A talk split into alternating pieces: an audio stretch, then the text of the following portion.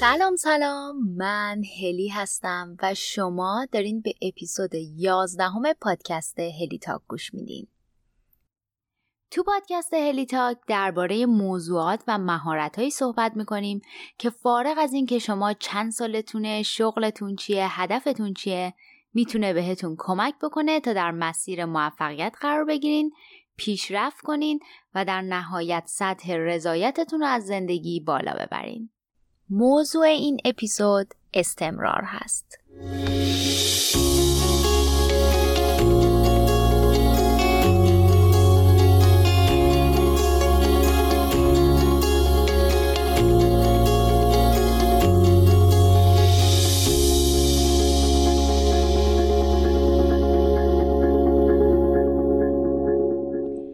فرقی نمی‌کنه تو زندگیتون دارین چی کار می‌کنین یا چه هدف‌هایی دارین.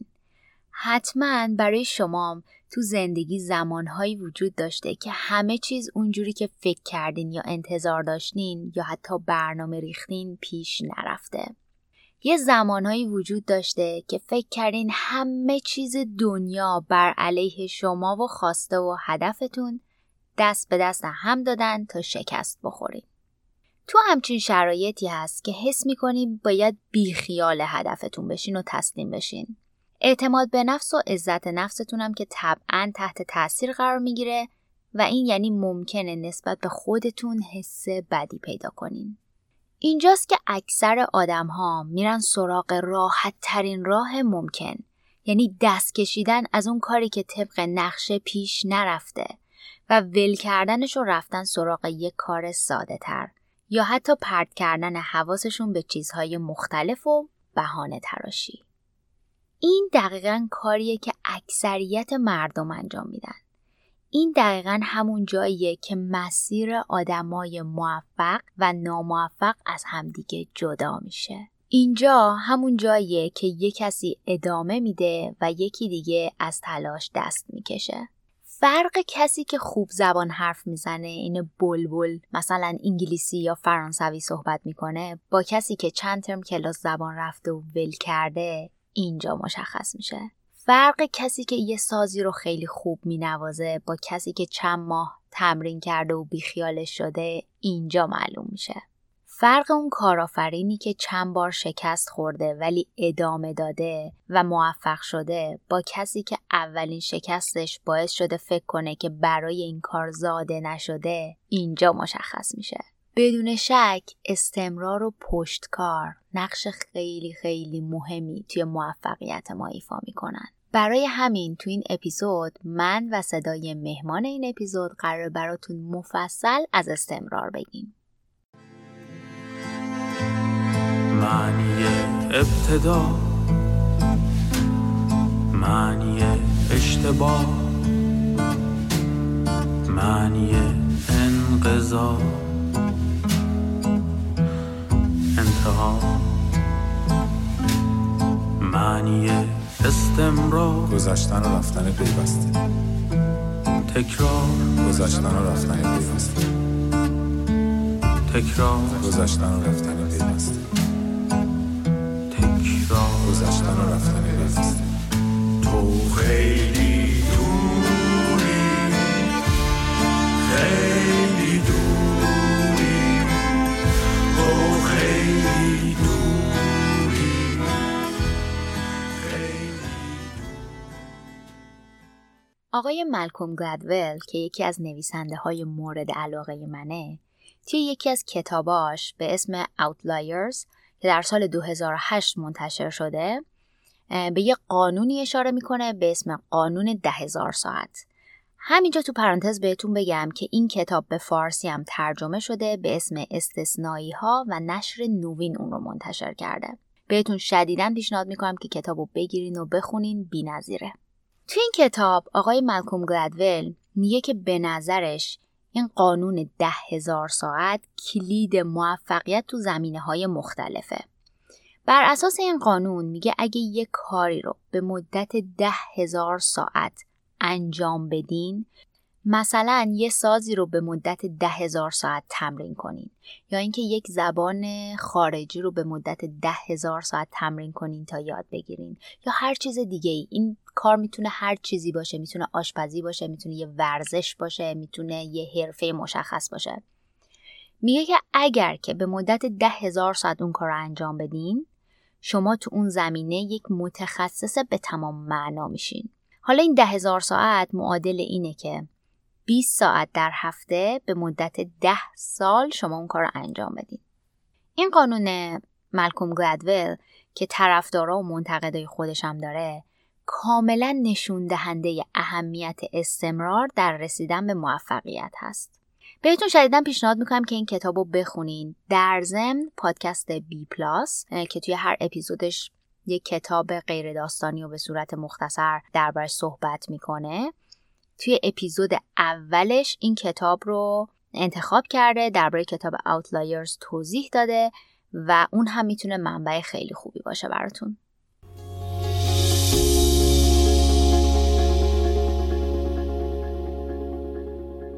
قبل از اینکه بخوایم بریم تو دل استمرار و درباره نقشش در موفقیت صحبت کنیم، میخوام براتون یکم از نظر روانشناسی داستانو باز کنم. میخوام بهتون بگم که وقتی که توی یه کاری دوچار چالش میشیم، وقتی همه چیز اونجوری که میخوایم پیش نمیره، تو ذهن ما چی میگذره؟ یکی از وظایف اصلی ذهن ما اینه که ما رو در برابر خطر محافظت کنه. یه لحظه برگردیم به گذشته‌های خیلی دور، وقتی که زندگی ما انسان‌ها مثل امروز نبود. یعنی زمانی که مثلا توی غار زندگی می‌کردیم و خطرهای احتمالی که تهدیدمون می‌کرده حمله گرگ و خرس بوده. اون دوره ذهن ما باید شیش دنگ حواسش رو میذاشته تا سیگنال‌های مختلف از محیط اطرافمون دریافت بکنه، تا اگه خطری تهدیدش میکنه بتونه جون ما رو نجات بده. حالا یه نگاهی بندازیم به زندگی امروز انسان‌ها. ما دیگه توی غار زندگی نمی‌کنیم. در حالت عادی هم خطر حمله گرگ و خرس به صورت روزانه ما رو تهدید نمی‌کنه، ولی ذهن ما همچنان تمرکزش روی حفظ کردن ما از تهدیدهای احتمالی و در نظر گرفتن بدترین اتفاقیه که میتونه بیفته تا بتونه به موقع واکنش نشون بده و جون ما رو حفظ کنه. حالا یه چند تا مثال میزنم براتون بهتر جا بیفته. تصور کنین که میخواین یه کار جدید شروع کنین و توش سرمایه گذاری کنین. همه جوانب امرم سنجیدین، ریسکش رو سنجیدین و همه جانبه در نظر گرفتین شرایطو. اینجاست که ذهن شما شروع میکنه به در نظر گرفتن بدترین اتفاقات ممکن و سناریو بافی. بهتون میگه که اگه پول و زمان تو بذاری تو این کار رو شکست بخوری بدبخت میشی. همه چیزتو از دست میدی. پولت، اعتبارت، آبروت، بقیه چی میگن؟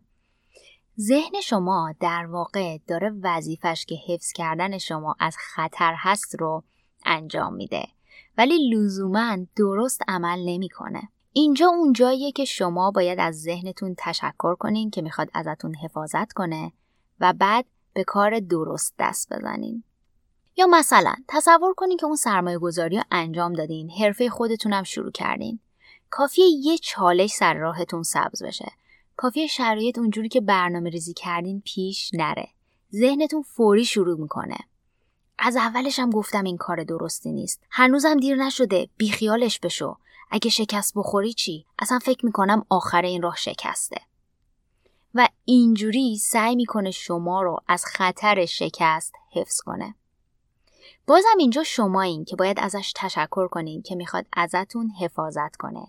بعد شرایط رو بسنجین، تصمیم صحیح و واقع بینانه بگیرین. یادتون باشه هر وقت دست به هر کاری میزنین یه سری دلیل برای تسلیم شدن وجود داره، مثل ترس از شکست، باور نداشتن خودمون و غیره.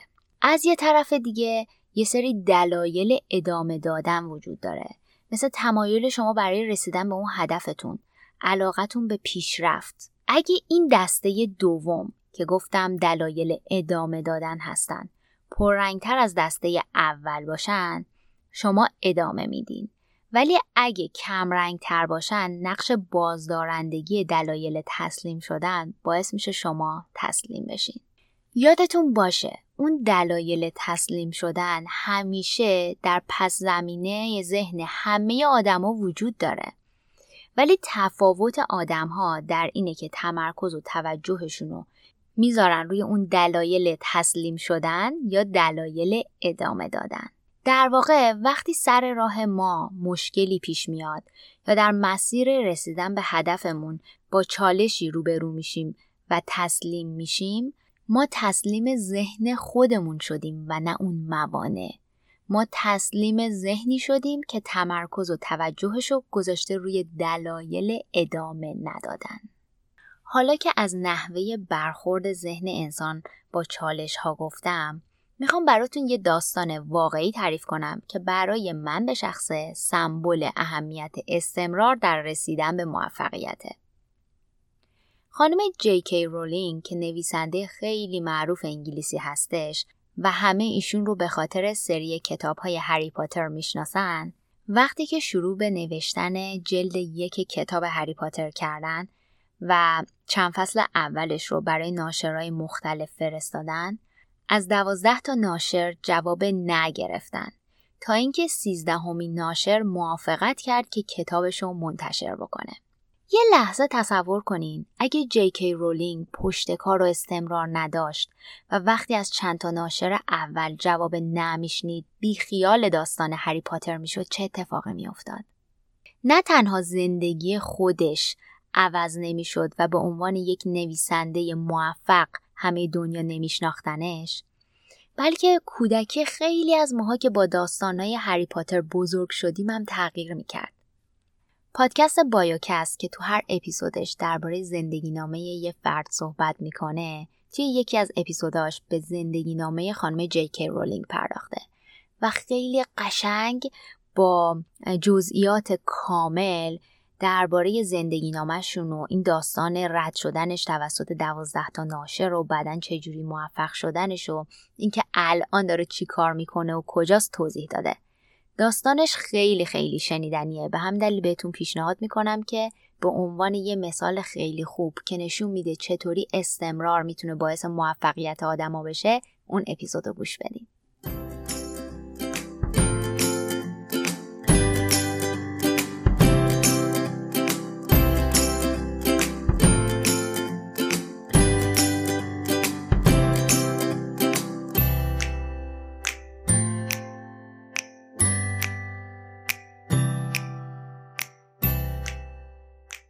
اسپانسر این اپیزود پادکست هلی تاک وافخان هست.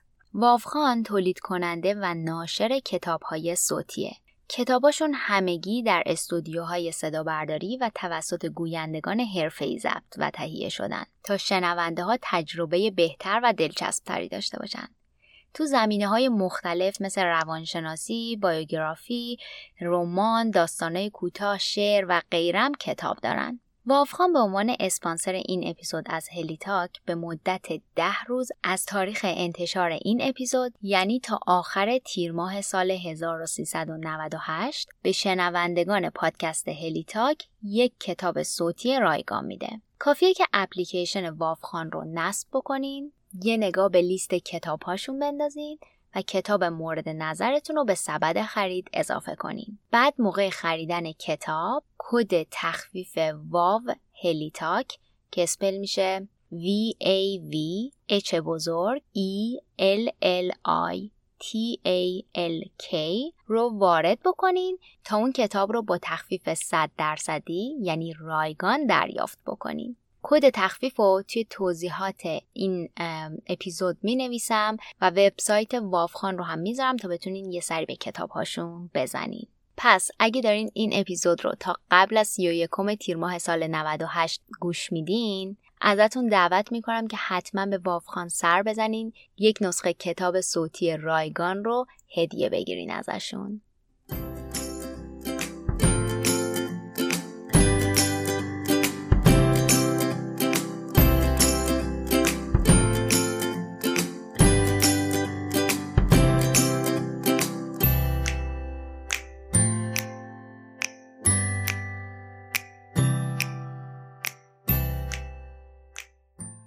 حالا میخوایم بریم سراغ صدای مهمان این اپیزود. توی این اپیزود محمد رضا ماندنی دعوت منو پذیرفته و قراره برامون درباره یه پروژه‌ای صحبت بکنه که خودش شروعش کرده و با استمرار و پشتکار تونسته پروژه‌شو به موفقیت برسونه. علاوه بر اینم درباره دیدگاه خودش نسبت به اهمیت استمرار و پشتکار در رسیدن به هدفهامون میگه.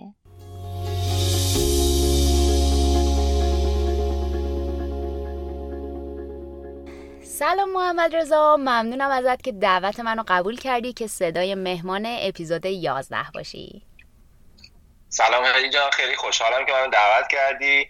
مرسی، ممنونم ازت. محمد رضا، خیلی به واسطه شنیدن اپیزود دهم باهات آشنایی دارن، ولی برای اون کسایی که هنوز نمیشناسن تو در جریان پروژه ها و فعالیتات نیستن، یک کمی خودتو معرفی میکنی؟ حتما حتما. من محمد رضا ماندنی ام. توی سوشال مدیا خب آدم من به عنوان بلاگر میشناسن، لایف استایل بلاگر، در واقع شاید هیته دقیق تری باشه که من میشناسم، ولی خب شغل اصلی من عکاسی بوده و چیزی که به واسطه اون مطرح شدم عکاسی بوده. هنوزم برای عکاسی میکنم، ولی فکر میکنم که وجه بیشتری که آدم ها از من دیدن حداقل تو شبکه‌های اجتماعی وجه لایف استایل منه، حالا که وجوه مختلفی داره، از کتابی که میخونم تا نمایشگاهی که میرم میبینم تا فیلمی که دوست دارم. سعی کردم که در واقع اون چه که فکر میکنم برای خودم خوبه و میپسندم رو به مخاطبم در واقع منتقل بکنم و خب بعضی از آدما من رو به این واسطه شناختن. ولی من عکاسم، بیشتر ایده پردازم و توی در واقع هنرهای تجسمی و هنرهای تصویری فعالیت میکنم. خیلی هم عالی. حالا یه سوالی دارم ازت. برای تو به عنوان یه بلاگر، به عنوان یه سوشال میدیا اینفلوئنسر، کلن استمرار و پشتکار تو کارت چه معنی داره؟ ببین، فکر می‌کنم این سوالو من این شکلی میتونم جواب خوبی بهش بدم که توی این حداقل مثلا یکی دو سال اخیر خیلی پیش میاد که مخصوصا کسایی که از من خیلی جوان‌ترن با من وقتی صحبت میکنن، حالا تو کوچه خیابون یا یه جای همدیگر میبینیم، از من میپرسن که من میخوام بلاگر بشم، یا در واقع من سوالشون رو اینطوری متواضعانه در واقع میکنم، میخوان این رو بپرسن که من میخوام شناخته بشم، راهش چیه از طریق سوشال مدیا. من دو سه تا توصیه اولیه معمولا به آدم ها میکنم که اینا رو اینجا الان میگم و یکی از مهمتریناش استمراره. یعنی من به آدم ها معمولا میگم که اگر که تو میخوای در واقع تولید کننده محتوایی بشی که در واقع این شانس رو زیاد بکنی که آدم ها بشناسنت، بهتره که اون کاری که توش خوب هستی، اون کاری که توش در واقع تبحر داری و بهت احساس خوبی میده در تکرارش، یعنی در طولانی مدت بهت احساس خوبی میده رو انجام بدی به شکل صادقانه و به شکل مستمر.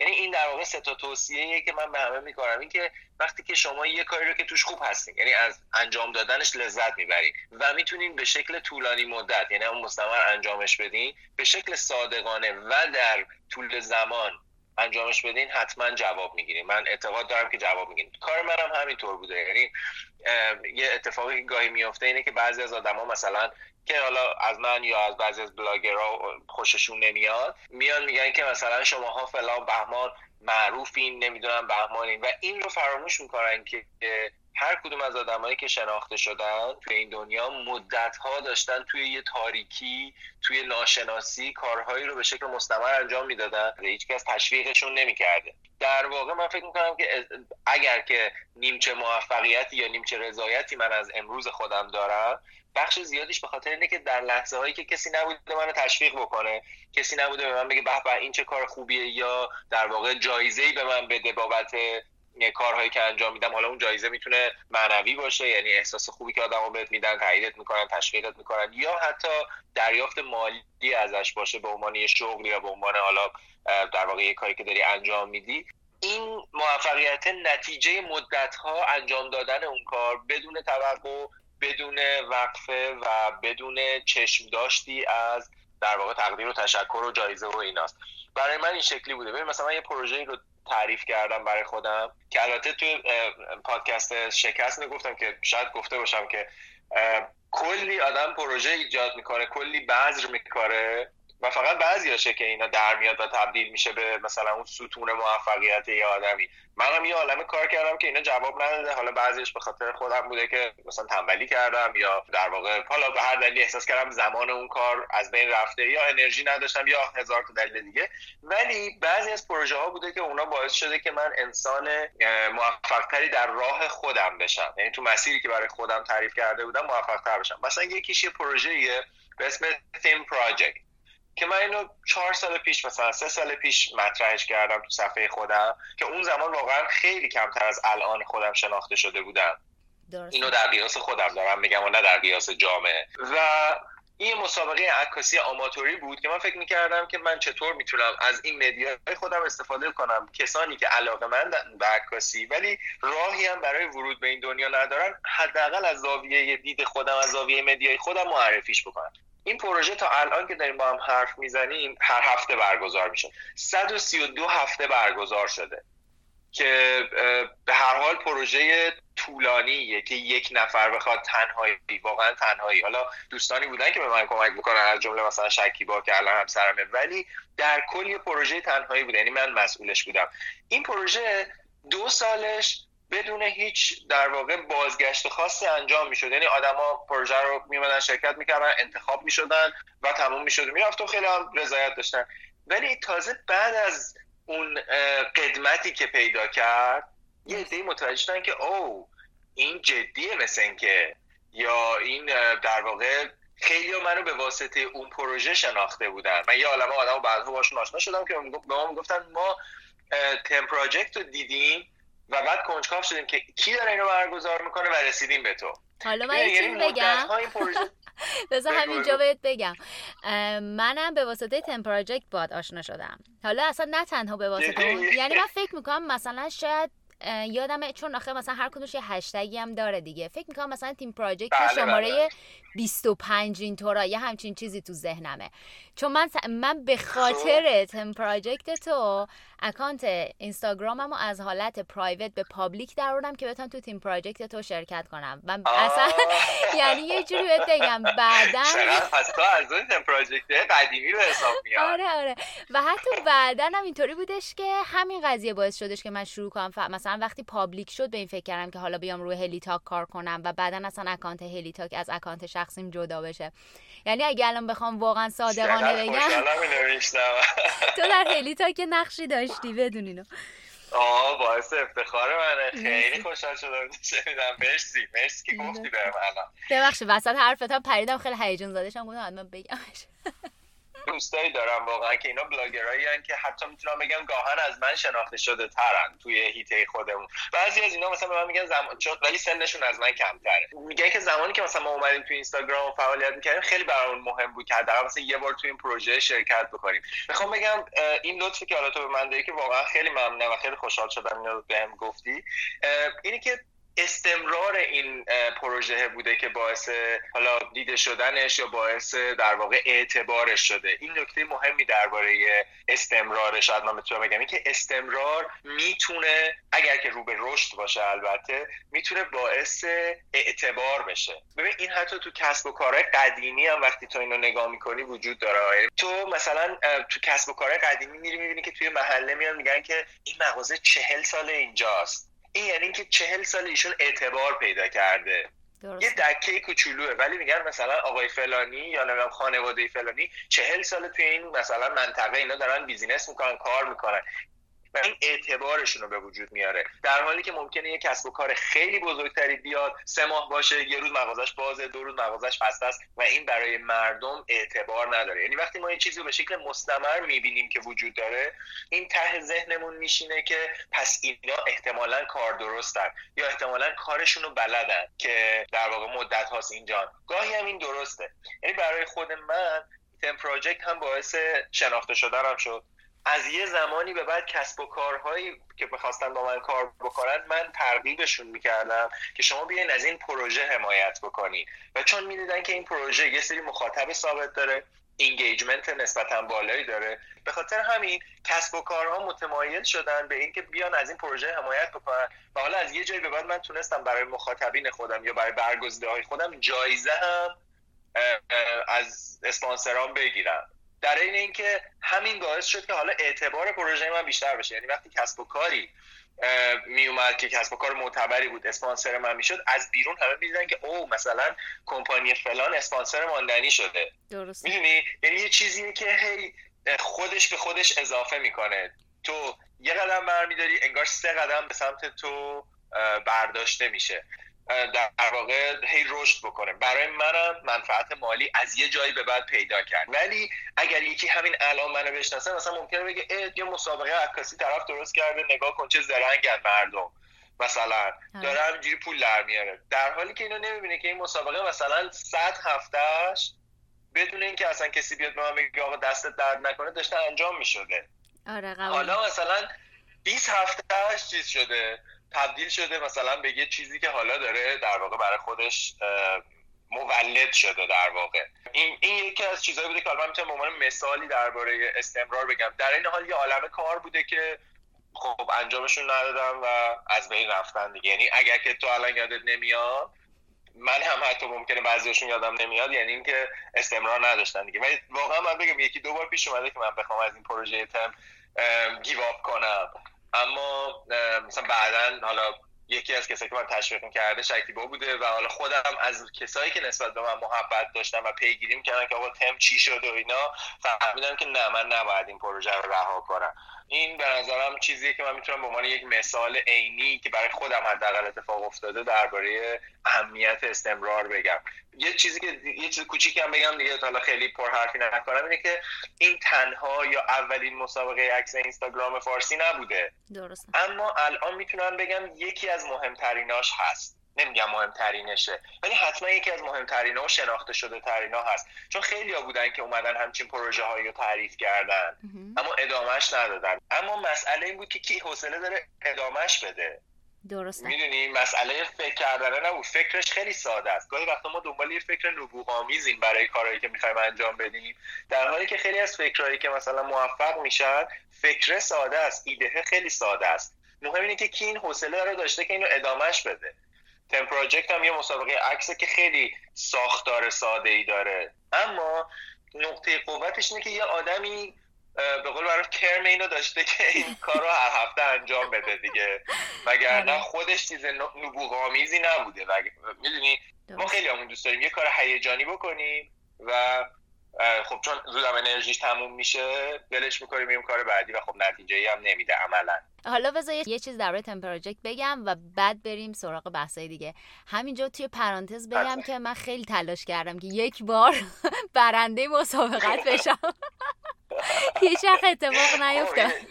چون تخصص جای دیگه بوده دیگه، همین که در واقع اون پروژه کارش قرار بوده شاید این باشه که فقط تو صفحتو باز بکنی، یعنی انگیزش فقط قرار بوده این باشه، تو قرار بوده استعدادتو تو هلیتاک نشون بدی که الانم داری نشون میدی دیگه.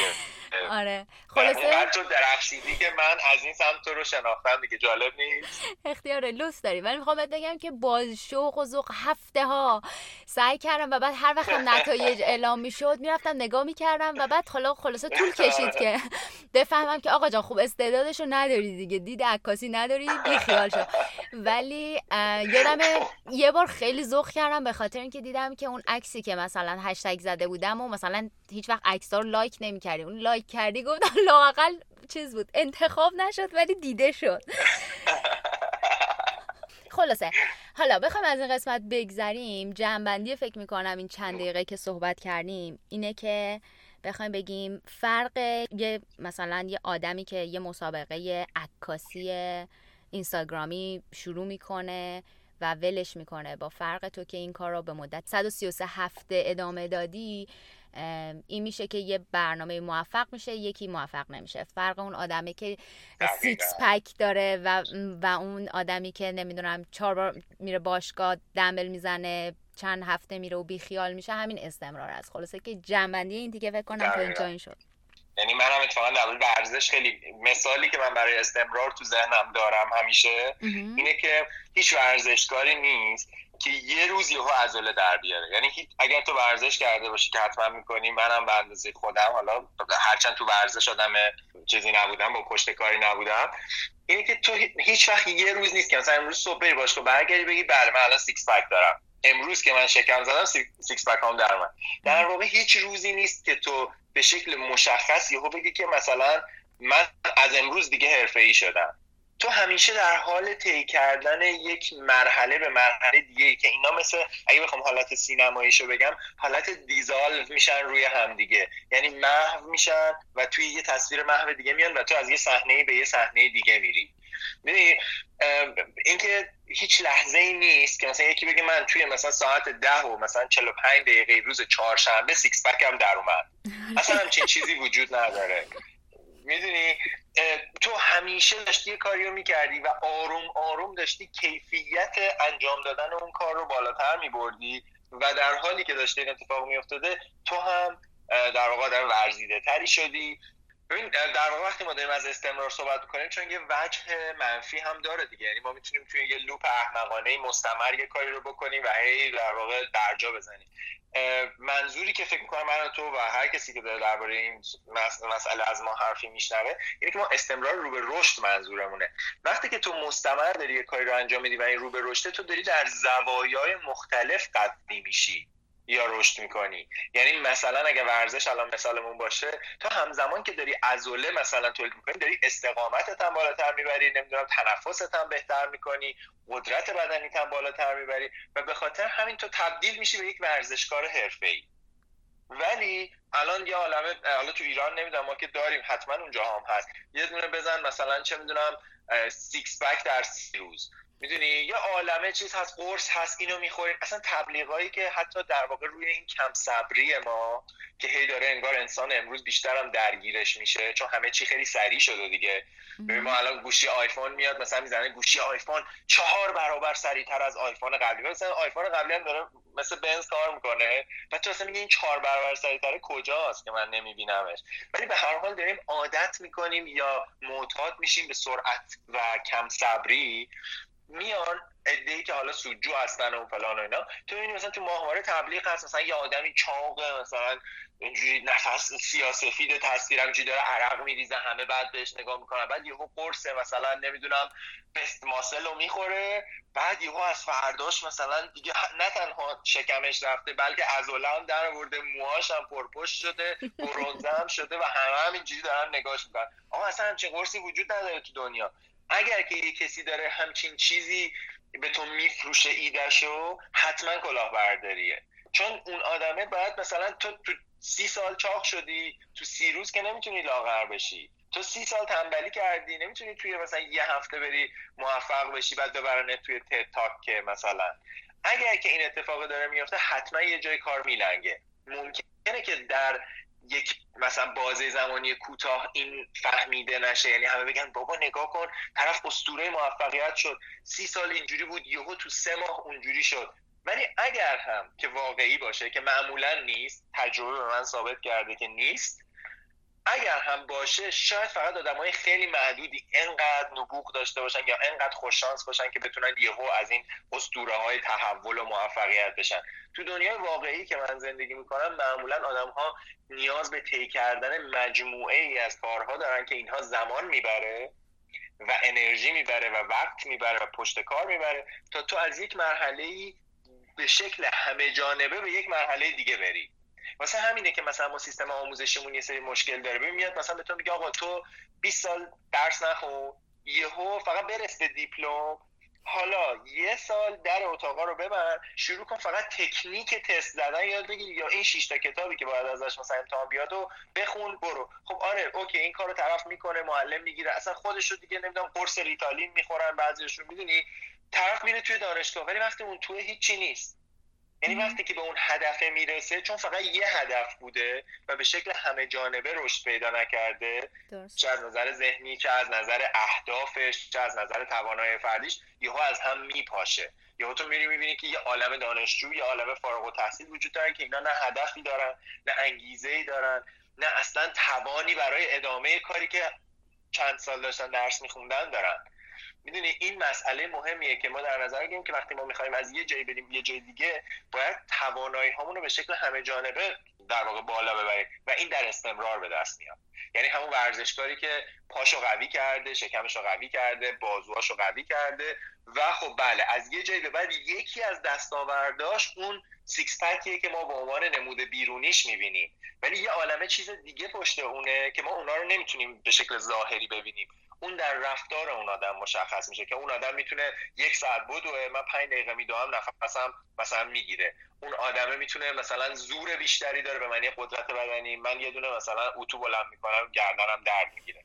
تفاوت اون اینجاست. وگرنه بله شاید یه قرصی وجود داشته باشه که من امروز بخورم یه هفته دیگه مثلا یه ذره عضلانی‌تر بشم، مثلا حالا یه فعالیت در واقع چیت کردن، چی بهش میگن توی ورزش؟ میگن دوپینگی. آره. که منو مثلا آب بدنمو بکشه، عضله‌هام حالا بزنه بیرون. بله شاید من برای یه دونه عکسی و یه عکس عضلانی داشته باشم، ولی بعد موهام هم همزمان باهاش میریزه و کبدم هم از بین میره. معمولا رشدایی که استمرار ندارن و خیلی هیجانی و خیلی در واقع مثل یه ستاره یعنی که یهو میدرخشه، چی میگن این ستارهایی که تو آسمون رد میشه یهو میدرخشن. آره. درسته خیلی چشمگیرن ولی به اندازه چند ثانیه بیشتر عمر ندارن. من حداقل ترجیح میدم که تو بیشتر کار زندگیمون ستاره‌ای که یه لحظه میدرخشه نباشم. ترجیح میدم که یه کورسویی باشم ولی همیشه باشم.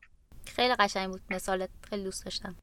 ببین حتی درباره مثلا همین دنیای پادکست که الان داریم در واقع توشیم دیگه، الان من تو در واقع توی پادکست داریم با هم حرف میزنیم، واقعا روزی نیست که یه دونه پادکست فارسی من نشنوم. یه جایی مثلا اومده توی اپلیکیشن هایی که میاد هر کسی بالاخره میره یه دونه ابزار صدا میخره، میدونی، یعنی همون کاری که همه میتونن انجام بدن.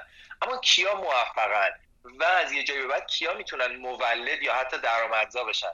کسایی که مدت هاست دارن یه کاری رو انجام میدن. خیلی از پادکست های موفق فارسی در واقع اون پادکست هایی هن که مدت ها داشتن کارشون رو انجام میدن قبل از اینکه کسی بیاد اسپانسرشون بشه، قبل از اینکه کسی بیاد مثلا براشون نمیدونم چیز بذاره، جلسه مثلا نمیدونم لایو بذاره، میدونی اونا مدت ها داشتن کارشون رو انجام میدادن و حتی ممکنه کاره اونقدر کار بزرگی نیست اما چون آهسته و آروم و مستمر بوده قوی شده. اما یه عالمه پادکست خوب مثلا توی مدت اخیر، توی یه سال اخیر که مثلا پادکست معرفی می‌کردم شنیدم که اینا دو قسمت اومدن، سه قسمت اومدن و دیگه نیومدن. پادکست بی‌نظیری رو شنیدم که چند قسمت تولید شده و اصلا بی‌نظیر بود ولی دیگه گروهشون اصلا پاشیدن و ادامه ندادن. پس اصلا اون انگار وجود نداره، میدونی، فقط یه خاطره خوبه برای خودشون که مثلا ما یه کاری کردیم. در واقع ارزششون رو خیلی از این پادکست های خوب از استمرارشون گرفتن که من امیدوارم که پادکست تو هم همین مسیر رو طی بکنه.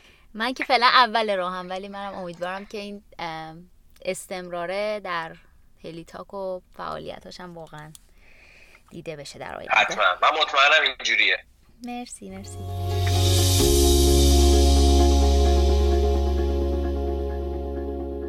حتی ما تو مذهب، عرفان و صوفیگری هم نه فقط در ایران، در جاهای مختلف دنیا این مسئله تکرار رو داریم. یعنی این نگرش وجود داره که ذکرهایی وجود دارن، چه در ایران میبینم، چه در هند که بهش میگن مانترا، چه در عقاید عرفانی دیگه، که آدم‌ها یک ذکری رو شروع میکنن تکرار کردن و اونقدر تکرارش میکنن که این در وجودشون جاری و ساری میشه.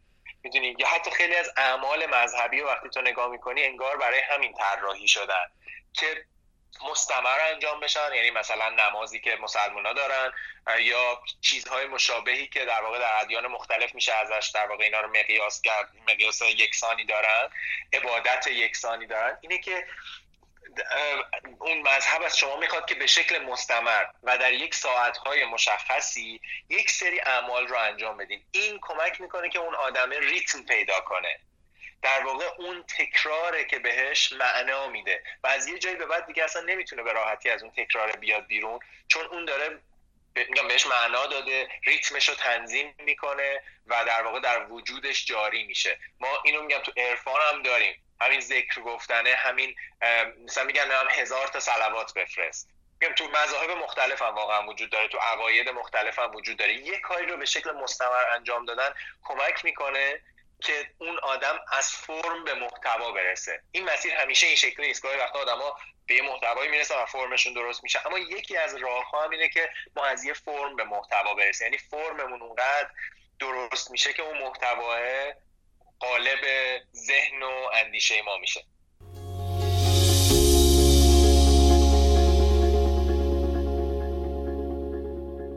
حالا محمد رضا یه چیزی توی اپیزود دهم که میشه اپیزود قبلی درباره شکست صحبت کردم و یکی از مثالای خیلی خوبی که توی اون اپیزود گفته شد اینه که موفقیت شکل یک کوه یخه که مثل هر کوه یخی که مثلا توی اقیانوس قرار داره و ما فقط یه درصد خیلی کوچیکیشو اون بالا بیرون میبینیم که نمایانه و یه حجم خیلی بزرگیش زیر آب قرار گرفته و مخفی از چشم ما. موفقیت این شکلیه. حالا من میخوام بدونم که تو نظر درباره استمرار و حالا تشبیهش به مثلا یه چیزی مثل کوه یخ چیه؟ مثلا موافقی؟ اینجوری میبینیش؟ نمیبینی؟ آره آره خیلی موافقم. در در ضمن من خودم تو اپیزود قبلی بودم. خیلی جان مطمئن نبودم گوش دادی. من نمیدونم من خودم توش بودم. ببین من یه جوری بهش نگاه میکنم، باز حالا شاید ورزش در این مورد مثالم باشه. ببین دوره ماراتون رو وقتی ما نگاه میکنیم هر تصویری ازش هست معمولا برای اون یکی دو دقیقه آخره، یعنی اون لحظه که آدم‌ها دارن از خط پایان رد میشن. شاید ذات مدیا مخصوصا یا در واقع همون مدیا، نه لزوما مدیای معاصر، چون من معتقدم همین حرف زدن آدما توی یه جمع مثلا توی یه قهوه خونه صد سال پیش اونم نوعی از مدیا بوده دیگه، مدیایی در اندازه اون موقع. خب حالا اون الان تبدیل رفته توی گوشی‌های موبایل، موبایل مثلا شده توییتر، آدما میشینن دور هم دیگه توییت میکنن مثلا. خب اون زمانم میشستن دور هم دیگه توییت میکردن دیگه. هره. ما در ذات مدیا پایان یا خلاصگی یک چیزی رو بیشتر دوست داریم، یعنی نتیجه‌شو دلمون میخواد بفهمیم. واسه همینه که یه عالمه چیز الان میاد، نام قرص چی چی، نمیدونم کپسول فلان چیز. این هم تو موفقیت هست، یعنی آدم میگن دنبال کپسول موفقیت هست، دنبال مثلا چه میدونم زبان در سی روز مثل یک نیتیو حرف بزنی. نه میدونی این یک نقطه ضعف ماست شاید که در واقع ایده هم خب میتونن ازش استفاده کنن. دنبال کپسول هر چیزی میگردیم و واقعیت اینه که برای یک موفقیت پایدار، چون موفقیت باز خودش میتونه در یک موقعیت باشه دیگه، میتونه من در یک لحظه موفق باشم و یه ستاره‌ای باشم که درخشیدم و رفتم، یه خواننده‌ای باشم که یه آهنگ خوندم یه ماه مثلا شهر رو پر کردم و رفتم. اما میتونم یه خواننده‌ای باشم که به شکل مستمر موفق باشم، چون من معتقدم موفقیت در واقع موفقیت پایداره. خب حالا کسی که اینو درک میکنه دیگه سراغ نمیدونم قرص فلان و اینا نمیره، چون اون آدمه میدونه که یک پروسه است که منجر به موفقیت میشه. اگر بریم تو همون مثال ماراتون، یه مثلا چهل کیلومتر مسابقه بوده که ما فقط بریم اون سی ثانیه آخرش رو که مثلا یه پنج نفر دارن میدوئن و یکیشون مثلا از اون خط پایان رد میشه و همه دست میزنن و اینا رو میبینیم، در حالی که اون لحظه که شروع کردن صد نفر بودن. درسته. نود نفرن که توی اون چهل کیلومتر اصلا تسلیم شدن رفتن. می‌دونیم ما اونا رو نمیبینیم یا اصلا حوصله اینو نداریم که بشینیم زل بزنیم به تلویزیون و چهل کیلومتر دویدن این آدم‌ها رو که آروم بوده، هیجان خاصی توش نیست، میدونی یه مثلا حرکت انفجاری توش نیست. ما حوصله‌مون میاد که مسابقه های مثلا دوی صد متر رو بشینیم ببینیم، چون صد متره اونو میشینیم میبینیم، اما هیچ کسا نمیبینی که بشینه مثلا چهل کیلومتر مسابقه ماراتون رو از تلویزیون نگاه کنه. ما معمولا دیدن پایانش رو دوست داریم، اما باید آگاه باشیم که همه این چیزی که داریم میبینیم این فقط به قول تو همین نوک کوه یخه، یعنی ما داریم اون چند لحظه آخرش رو میبینیم و اتفاق اصلی اتفاقا تو اون چهل کیلومتری که ما حوصله‌مون نمیاد داشته میافتاده، تو اون چهل کیلومتری که آدم‌ها داشتن همینجوری دونه دونه خسته می‌شدن، پاشون می‌گرفته، می‌خوردن زمین، می‌گفتن اصلا ولش کن بابا، چهل کیلومتر رو کی می‌دوه؟ می‌دونی اتفاق اصلی داشته اتفاقا اونجا می‌افتاده. این پایانشه که برای ما جالبه که مثلا یه چند نفر می‌دونن و معمولاً اون کسایی که در پایانش هستن خیلی نزدیکن به هم. یعنی وقتی می‌خوایم مثلا انگلیسی حرف زدن خوبه یه آدمی رو ببینیم، نگیم که آقا یه جزوه نیست ما اینو چیز کنیم مثل ایشون حرف بزنیم. باید ببینیم که این کوه یخ، اون چهل کیلومتر تو مثال من کجا اتفاق افتاده؟ لحظه هایی بوده که ایشون داشته مثلا ما داشتیم تفریح میکردیم، ایشون داشته انگلیسی گوش میداده، ما داشتیم مثلا سعی میکردیم یه خارجی رو دیدیم راهمون رو کج کردیم، این پریده رفته به اون آدمه حرف زده، دو تا کلمه دو تا اکسنت خودش رو اصلاح کرده. میدونی اون اتفاق در لحظه میافته که دیدنش معمولا جالب نیست. ما حوصله‌مون نمیاد که مسیر موفقیت آدم‌ها رو ببینیم. آخرش هم دیگه بهترین کاری که میکنیم میشینیم کتاب زندگی نامه‌هاشون رو میخونیم. تازه بعداً دلمون میخواد که به شکل توییتی و به شکل مثلا استاتوس فیسبوکی مثلا چه میدونم استیو جابز گفت بلا بلا بلا بلا بلا بلا، انگار که تمام موفقیت مثلا این آدمه تو همین دوتا جمله بوده، در حالی که این فقط به اندازه اون چند ثانیه پایانشه که ما میتونیم ببینیم و شاید هم حالا خوشمون بیاد، اما اتفاق اصلی داشته تو سکوت در بی‌حوصلگی ما واسه تماشا کردن میافتاده. دقیقاً جنببندی این قسمت، این چیزی که دوست دارم توی گوشه ذهن هممون بمونه اینه که یادمون باشه که اون آدمی که دو ماراتون حالا چهل کیلومتر رو میدوه و از خط پایان رد میشه، ارزش و اهمیت قدم اولش که شروع کرده دویدنو با قدم صدمش و قدم آخری که از خط پایان رد شده نهایتاً یکیه و شاید در یک به یک اندازه براشون داره انرژی صرف میکنه، ولی نهایتاً اون چیزی که ما میبینیم فقط لحظه آخر است دیگه. درست. ببین من حتی معتقدم که ما شروع یه چیزی میتونه برامون یه ذره هیجانی باشه ام. یا میتونه دیگران ما رو پوش بکنن. مثلا الان تو من بگی محمد رضا آره پادکست خودتو تولید کن، تو میتونی، من اصلا در تو میبینم اینا، خب من یهو انرژی بگیرم و مثلا دکمه رکورد رو بزنم بگم سلام دوستان به پادکست ماندنی خوش اومدید. این میتونه با یه هیجان زیاد شروع بشه. پایان هم به نظر من معمولا حالا مثل ماراتون اگه ببینیم تو داری خط پایان رو دیگه میبینی، میدونی، یعنی میدونی که آقا ده قدم دیگه تموم شد، اما شاید اون بینش اون چهل کیلومتری که نه تو دیگه پشت سرتو میبینی، یعنی نقطه شروع رو میبینی نه دیگه نقطه پایان رو میبینی، یه چهل کیلومتری که انگار داری تو خلا تلاش میکنی تو هر کاری، حالا اون لحظه‌ای که تو داری مثلا توی یه باشگاهی داری وزنه میزنی یا داری شنا میری، مثلا هیچ کسی هم نه تو رو میبینه، نه عکسی ازت هست، نه استوری ازت میاد بیرون، نه عضلانی شدی اونقدر که همه دور تو بچرخن مثلا بگن بابا این چه ورزشکار خوبیه. شاید یه جورایی بشه گفتش که پایمردی که ما تو اون مسیر چهل کیلومتر بعد انجام بدیم خیلی بیشتر از پایان و اوله، چون اولو دیگران میتونن حلمون بدن، خودمون هم هیجان یه کار جدیدو مثلا داریم. پایان هم تقریبا مشخصه، یعنی مثلا ما میدونیم که یه قدم دیگه برداریم تمومه این مسابقه، دیگه معلومه پایانش کجاست. اون وسطشه که ما داریم در واقع توی میگم به نظر من تو تاریکی توی خلا داریم یه کاری رو انجام میدیم و اون شاید نیاز داره که ما صبوری و ممارست بیشتری داشته باشیم. میگم ارزشش شاید لزوما بیشتر نیست، اما اینکه در اون لحظه نه کسی تو رو تشویق میکنه نه کسی جایزه‌ای به تو میده مهمه. ببین مثلا وقتی توی به عنوان کارگردان، چون من درس در واقع فیلمسازی خوندم، یه پروژه شروع میکنی خب همه سر حالن، نمیدونم با انرژی ان، همه چی بریم یه فیلم خوب بخوایم بسازیم جایزه اسکار بگیریم، خب شروعش خیلی جالب، پایانش هم تو میدونی که بر اساس استجوالت مثلا یه دو روز دیگه این فیلم تموم میشه و احتمال اینکه بره تو جشنواره و اینام زیاده، ولی معمولا مثلا تو اون فیلمه اگه مثلا فرض کنیم شصت جلسه فیلم برداری میخواسته یه سی روزی اون وسط هست که تو وسط اقیانوسی انگار، نه جایی که ازش اومدی مشخصه نه جایی که میخوای برسی مشخصه، وسط کاری و میتونه خیلی خسته کننده باشه، میتونه خیلی فرسایشی باشه و اگر بتونی در اون لحظه ادامه بدی اون جایزه فیلمو بهت میدن. من سالها پیش مثالی رو از یک کسی شنیدم که حالا این شکلی تو ذهن خودم مونده که به کارگردانا به خاطر یه دونه فیلم جایزه نمیدن، به خاطر یه عالمه کاری که داشتن میکردن و کسی بابتشون تشویقشون نمیکرده داشتن جایزه میدادن، یه عالمه فیلم که جایزه نگرفته، یه عالمه فیلمنامه که ساخته نشده، یه عالمه تلاش که اونا شکست خورده، حالا یه دونش به ثمر نشسته و طرف اون جایزه رو میبره بالا و ما بلند میشیم از اون صندلیامون و به افتخارش دست میزنیم، اما در واقع جایزه به خاطر اون فیلمه نیست، جایزه به خاطر یه عالمه فیلمیه که کسی به خاطرش تشویقش نکرده و بهش جایزه‌ای نداده و عملا اونا تک تک مثل خشتایی هن که روی هم قرار گرفتن و باعث شدن که اون بتونه حالا اون فیلم دهم به اون موفقیت برسه. یعنی نبودن اون چه می‌دونم فیلمای ناموفق یا پروژه‌های شکست خورده میتونست اصلا کلا موفقیت و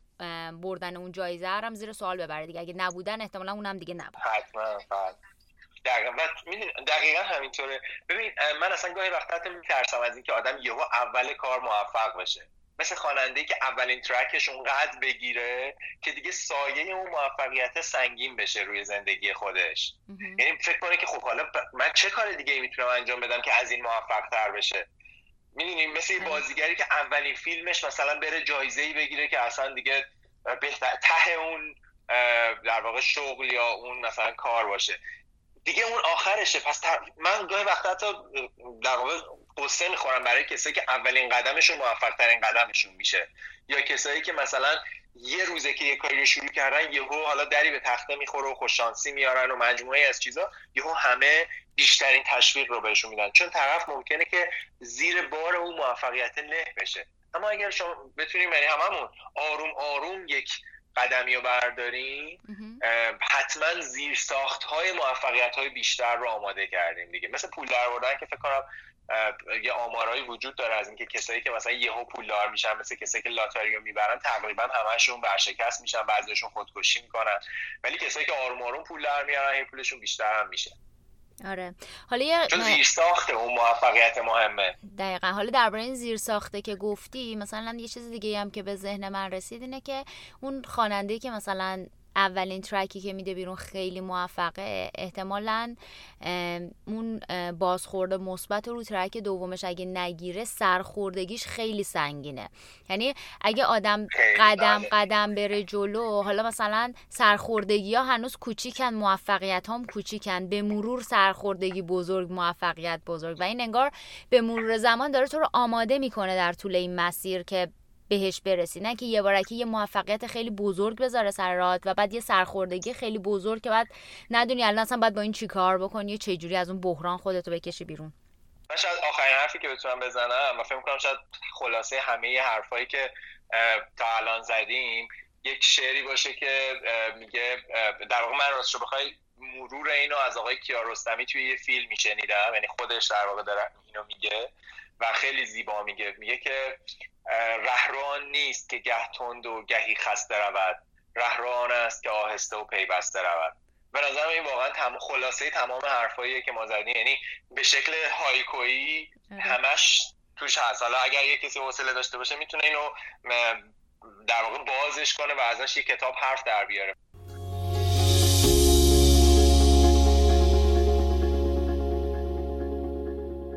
محمد رضا، من از صحبت کردم با تو سیر نمیشم، متاسفانه متاسفانه متاسفانه مدت زمان پادکست محدوده، ولی من خیلی دلم میخواد بتونیم این فرصتی باشه بیشتر از این درباره این مسئله صحبت بکنیم. حالا اگه بشه افتخار داشته باشم بخوای یه لایو بذاریم با هم صحبت بکنیم، یا بعدن دوباره توی اپیزود دیگه صدای مهمان باشی. میخوام ازت تشکر بکنم، من که حسابی لذت بردم. خیلی ممنونم از تو. اول من خودم میدونم آدم پر حرفیم و مرسی که شنیدین، همینطور شنونده های تو مرسی که این تایم رو گوش دادین، در واقع به صدای و حرفایی که ما زدیم. حتما این چیزی که میشنوین کوتاه شده و بدونین که هلیه بیچاره چی کشیده. یک ساعت من داشتم براش پر حرفی میکردم و بعدا داشته اینا رو سعی میکرده کوتاه بکنه. من هم خیلی خوشحال میشم که هم با خودت و هم با مخاطبین هلی تاک بیشتر در مورد این چیزا صحبت بکنیم، در مورد هر حرفی که حالا احساس کنم چیزی برای گفتن داشته باشم. خیلی خوشحال میشم که با مخاطبای تو و تو که خیلی عزیز هستی در میون بذارم. مرسی، لطف داری. خداحافظ. خداحافظ. خداحافظ.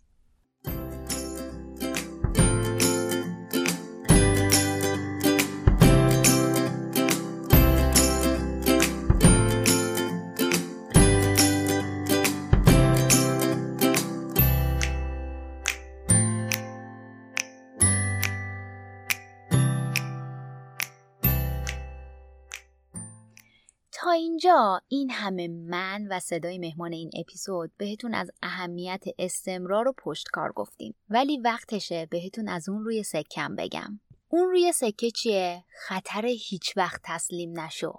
هیچ وقت تسلیم نشو جزو یکی از معروفترین و پرطرفدارترین نصایح دنیای غرب شده. با وجود اینکه این همه براتون از این گفتم که باید پشتکار و استمرار داشته باشین و جلوی چالش‌ها سرخم نکنین و ادامه بدین، میخوام بهتون بگم یه جاهایی هم هیچ وقت تسلیم نشو قانون درستی نیست. حالا کجا این قانون هیچ وقت تسلیم نشو جواب نمیده؟ وقتی یه هدف غیر واقع بینانه برای خودت گذاشتی.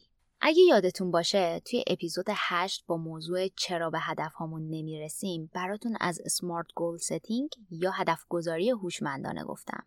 یکی از ویژگی‌های اهداف هوشمندانه این بود که هدف ما باید واقع بینانه باشه. وقتی که هدف واقع بینانه نباشه هر چی تلاش بکنیم، هر چقدر سرمایه گذاری بکنیم ممکنه بازم به هدفمون نرسیم. خلاصه اینجا اونجاییه که شما باید کلاه خودتون رو قاضی کنین و ببینین این هدفی که برای خودتون در نظر گرفتین چقدر واقع بینانه است و بعداً تصمیم بگیرین که تسلیم بشین یا تسلیم نشین. یه موضوع خیلی مهمی که دوست دارم اینجا بهش اشاره بکنم که جزو خطاهای تحلیلیه و خیلی وقتا ماها دوچارش میشیم، یه خطاییه به اسم سانک کاست بایس که تو فارسی ترجمه شده خطاهای هزینه نابرگشتنی. این خطا یه خطای تحلیلیه، همونطور که گفتم، و یه تله فکریه که بر اساسش چون ما روی یه مسئله هزینه پرداخت کردیم، حالا این هزینه میتونه زمان باشه، میتونه تلاشمون باشه، میتونه پول باشه یا هر چیز دیگه‌ای، فکر میکنیم که باید تا تهش بریم، حتی اگه به صلاحمون نباشه و به ضررمون باشه. در واقع به خاطر اینکه ما تا الان بابت رسیدن به اون هدف یا برای انجام اون کار هزینه دادیم، تصمیم غلط میگیریم و به اون اشتباهمون ادامه میدیم. چند تا مثال میزنم براتون واضح تر بشه. یه مثال خیلی خیلی سادهش اینه که شما پول دادین و بلیت سینما خریدین، ولی از قضا فیلمی که قراره ببینین فیلم خیلی بدیه. این که به خاطر اینکه شما پول بلیت دادین تا ته فیلمو ببینین، یه خطای هزینه نابرگشتنیه. حالا چرا؟ به خاطر اینکه شما دو ساعت از وقتتون رو دارین تلف یه فیلمی میکنین که همون اولا متوجه شدین فیلم خیلی بد و بی‌کیفیتیه. اون روزم به کارهای دیگه‌تون نمیرسین. بعدش هم حسابی اعصابتون خورده از اینکه یه فیلم بی‌کیفیت دیدین، بابتش هم پول دادین و زمان گذاشتین. یه مثال دیگه میزنم. مثلا فکر کنین که شما توی یه رابطه عاطفی قرار دارین که این رابطه متاسفانه کار نمیکنه. مثلا یه رابطه ناسالمه و باعث رضایتمندی و خوشحالی شما هم نمیشه. ولی چون سه ساله که توی این رابطه بودین و براش وقت و انرژی و احساس گذاشتین، ازش بیرون نمیاین. اینم یه نمونه دیگه خطای هزینه نابرگشتنیه. یه مثال دیگه میزنم حسابی جا بیفته براتون. فرض کنین که حسابی درس خوندین، کنکور دادین، دانشگاه یه رشته یا قبول شدین و شروعش کردین. اما متاسفانه بعد یه سال یه سالانی متوجه میشین که به این رشته اصلاً هیچ علاقه‌ای ندارین و دوست ندارین در آینده حرفتون باشه. اما اینکه ادامه بدین بهش چون مثلا تا الان یه سال یه سال و نیمشو خوندین، سانک کاست بایس یا خطای تحلیلی هزینه نابرگشتنیه. حالا برگردیم به این که گفتم تسلیم نشو و استمرار همه جا جواب نمیده. اگه مسیر رو اشتباه اومده باشین، استمرار و تسلیم نشدن عملاً یه اشتباه بزرگه. نذارین دوچار خطای سانک کاست بشین. شرایط رو درست حسابی ارزیابی بکنین و اگر که اشتباهه از استمرار بیجا بپرهیزین.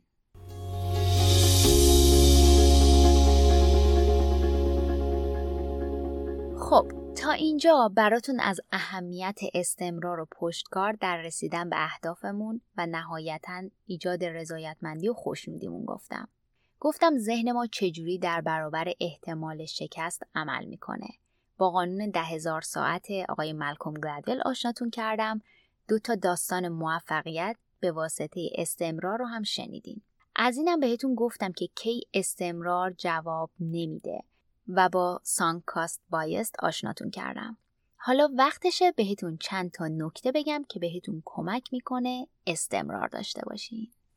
نکته اول اینه که خواسته قلبیتون رو کاملا مشخص کنین. قبل از اینکه بخواین تو هر کاری استمرار داشته باشین و توش موفق بشین، باید بدونین چی میخواین. خیلی ساده یه کاغذ و خودکار بردارین و بنویسین واقعا خواسته قلبی شما چیه. دومین مسئله اینه که انگیزه پشت اون خواسته رو پیدا کنین. انگیزه ما برای رسیدن به یه هدفی در واقع نیروی محرکه ماست که باعث میشه استمرار داشته باشیم و نهایتاً به اون هدف برسیم. اگه بدونین چرا قراره یه کاری رو انجام بدین، انرژی بیشتری برای انجام اون کار خواهید داشت. مثلا اگه برای سلامتیتون میخواین رژیم غذایی متفاوت و سالمتر رو جایگزین عادت غذایی فعلیتون کنین، و علاوه بر اونم ورزش کنین، باید این انگیزه زندگی سالمتر و خیلی قوی پس ذهنتون داشته باشین تا بتونین وقتی یه کسی بهتون پیتزا تعارف میکنه دست رد به سینه‌ش بزنین، تا بتونین وقتی میرین توی رستوران از توی منوی غذا یه گزینه سالم پیدا بکنین. وگرنه اگه انگیزه پشت اون تغییر عادت غذاییتون براتون پررنگ نباشه، خیلی زود به اون عادت غذایی ناسالم فعلیتون برمیگردین.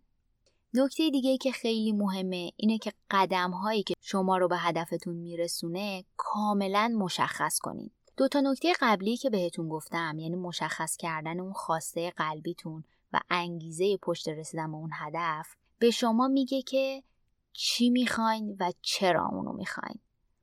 در حالی که مشخص کردن قدم هاتون یعنی چجوری به اون هدف برسین.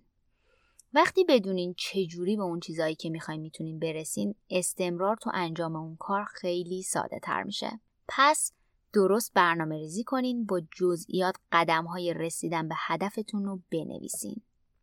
نکته بعدی که خیلی مهمه اینه که به گفتگوهای ذهنیتون دقت کنین. توی اپیزود دوم پادکست هلی تاک حسابی براتون از اهمیت گفتگوهای ذهنی در رسیدن به هدفامون و نقشش روی بالا رفتن اعتماد به نفسمون گفتم. روانشناس مهمان اون اپیزود هم تکنیکایی یاد دادن که بتونین گفتگوهای ذهنیتون رو مثبت کنین. پس اگه اون اپیزود رو گوش ندادین، حتما گوش بدینش. برای استمرار داشتن، گفتگوهای ذهنی مثبت خیلی خیلی کمک کننده هستن. دقت بکنین به گفتگوهای ذهنیتون. گفتگوهای ذهنیتون باید مثبت باشن تا نقش بازدارنده براتون بازی نکنن و بهتون کمک بکنن تا با انگیزه و انرژی بیشتری ادامه بدین. مورد پنجم اینه که برای خودتون یه گروه حامی درست کنین. داشتن یه تعداد حامی که بهتون انگیزه میدن تا با هدفاتون برسین خیلی خیلی کمک کننده است. این گروه میتونه شامل اعضای خانواده‌تون باشه یا دوستای نزدیکتون یا همکاراتون. مهم اینه که از هدف شما با خبر باشن، بهتون بازخورد صادقانه‌ای بدن و وقتی که دل سرد میشین بهتون انگیزه بدن تا ادامه بدین. اینکه این افراد از انگیزه شما و خواسته قلبیتون، یعنی اون مورد یک و دویی که گفتم، با خبر باشن خیلی کمک میکنه که وقتی که دل سرد میشین و میخواین تسلیم بشین بهتون کمک بکنن که ادامه بدین. نهایتاً هم این که برای خودتون عادتهای مثبت خلق کنین و دیسیپلین داشته باشین.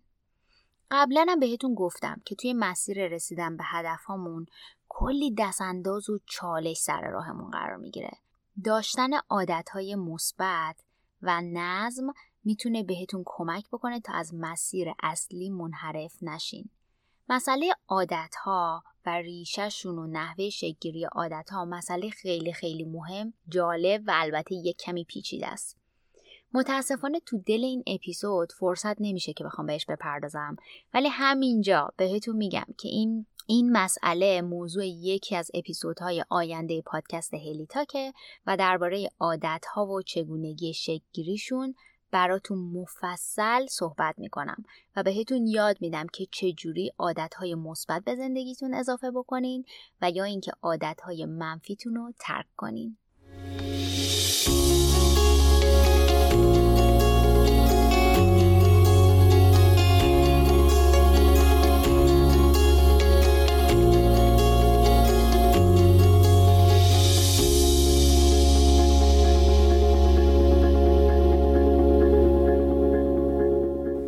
چیزی که شنیدین اپیزود یازدهم پادکست هلی تاک با موضوع استمرار بود. این اپیزود در تیر ماه سال نود و هشت ضبط شده.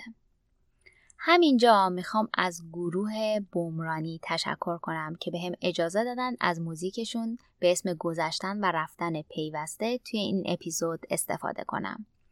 لینک کامل آهنگو براتون توی توضیحات این اپیزود و بعداً توی کانال تلگرام میذارم. همچنین میخوام از وافخان که اسپانسر این اپیزود بوده برای هدیه دادن کتاب صوتی به مخاطبای هلی تاک تشکر کنم. امیدوارم محتوای این اپیزود براتون مفید بوده باشه. از هر جایی که این اپیزودو میشنوین خوشحال میشم که تو قسمت کامنتاش نظراتونو بخونم. طبق معمول همیشه ممنون میشم که این اپیزود رو با دوستاتون به اشتراک بذارین. شاید محتواش بتونه به یه نفر یه جای دنیا کمک بکنه. ممنونم ازتون. شب و روزتون خوش. معنی ابتدا، معنی اشتباه، معنی انقضا، انتها، معنی استمرار، گذشتن و رفتن پیوسته، تکرار، گذشتن و رفتن پیوسته، تکرار، گذشتن و رفتن پیوسته، تکرار، گذشتن و رفتن پیوسته.